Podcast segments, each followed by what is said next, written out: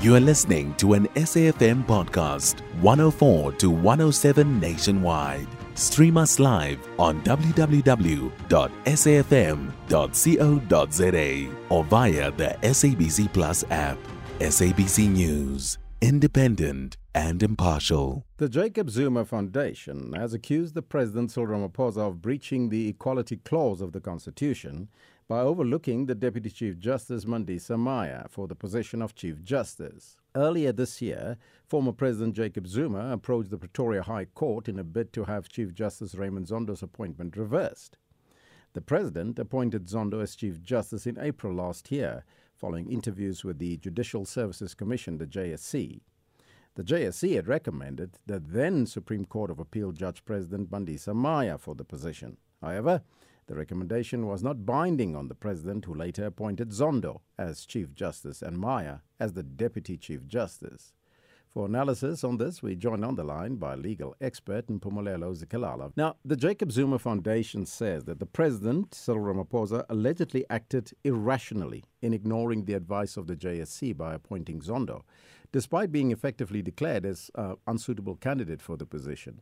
What is your assessment of the basis in which this application has been brought to the court? Mm.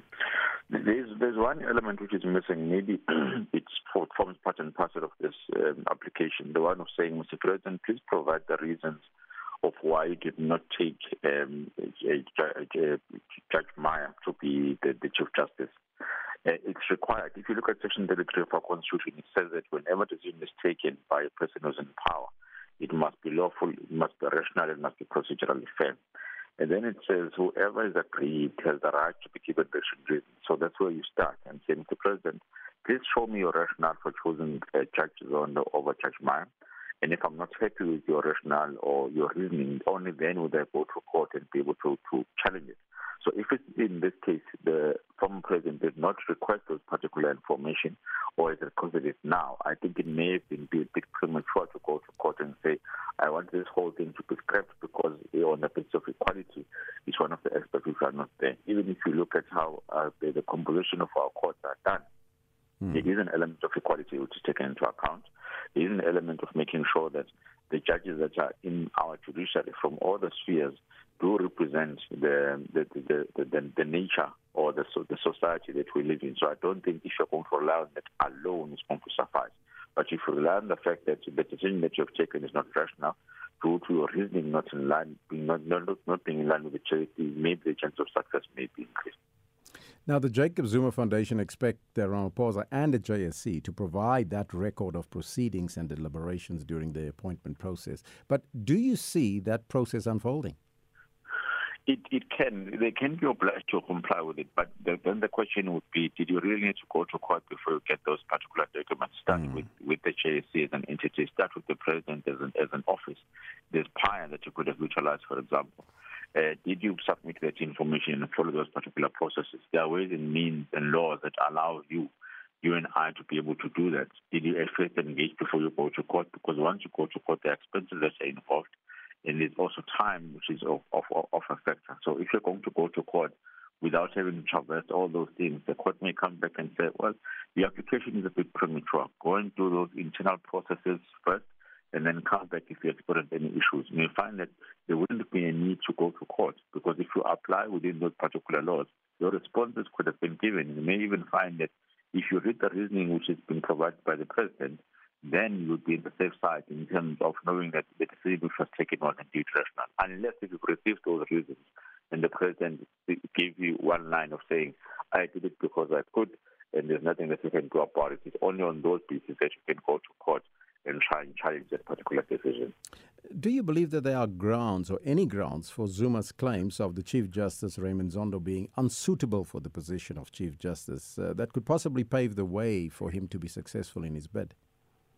It would depend on, on the recommendations which were done by the J S C and what the J S C actually looked at. So if it was just a question of numbers uh, on, on the voting perspective, then the application could be attacked on the perspective of, of legality, of, of saying, Mister President, you, you have instituted or there's a, an institution which is called the J S C, which sits, looks at the C V and conducts an interview. And once it was done that, it does not give you a report on the summary of the interviews and what it has looked at. It goes a step further and provides recommendations. Now, if you are going to deviate from a recommendation which has been offered to you, then you must provide compelling reasons of why you are deviating from such. Yes, you are, you are the final person that signs on the dotted line or presses the green button, but if you are going to press a different button, then you must be able to defend your decision that you have taken. The prerogative is yes, yes, we do agree, but it does not mean that it should be a blanket one. The most important thing when, when a decision is taken is, is it rational enough? Uh, though.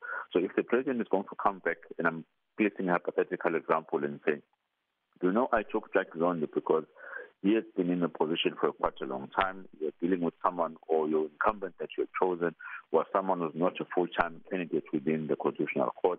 They wouldn't have known the intricacies of what was happening there. You're dealing with someone, Anna Jacob Zondo, who had attended those particular meetings and pro- basically provided or was in the role of the Chief Justice while the position was vacant.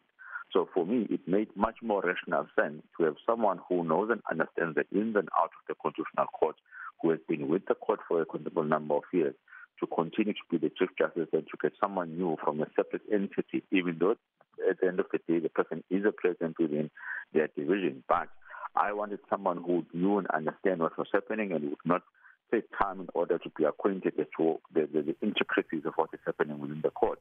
And we needed someone within a particular administration to be able to, to, to, to hit the ball running.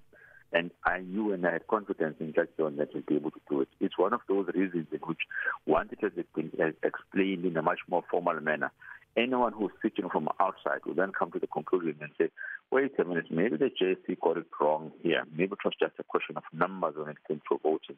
Let's trust the the The, the, the business acumen of the president or the reasoning of the president, because it does more, it makes more rational sense than that of the J S C.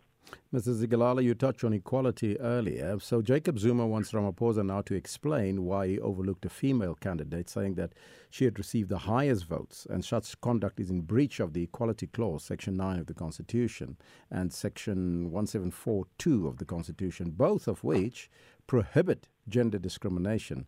What do you make of that?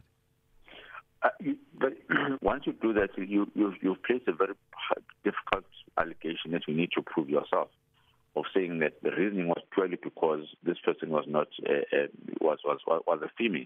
If that is not provided with those particular reasons, that is going to be very difficult for you to prove that.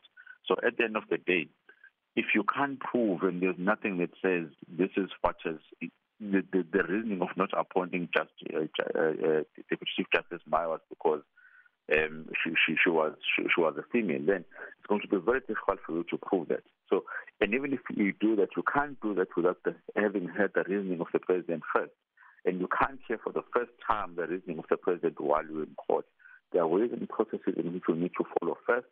And after those have failed or you've been given those reasons and you are not satisfied with them, only then do you move to the court and say, court, please defend my right in this particular matter. On its own, I do not think that it can be able to survive. That was legal expert Mpumelelo Zikalala. You can find S A F M Current Affairs on one oh four to one oh seven nationwide. Our podcasts are available for download on all our digital platforms. S A F M, leading the conversation.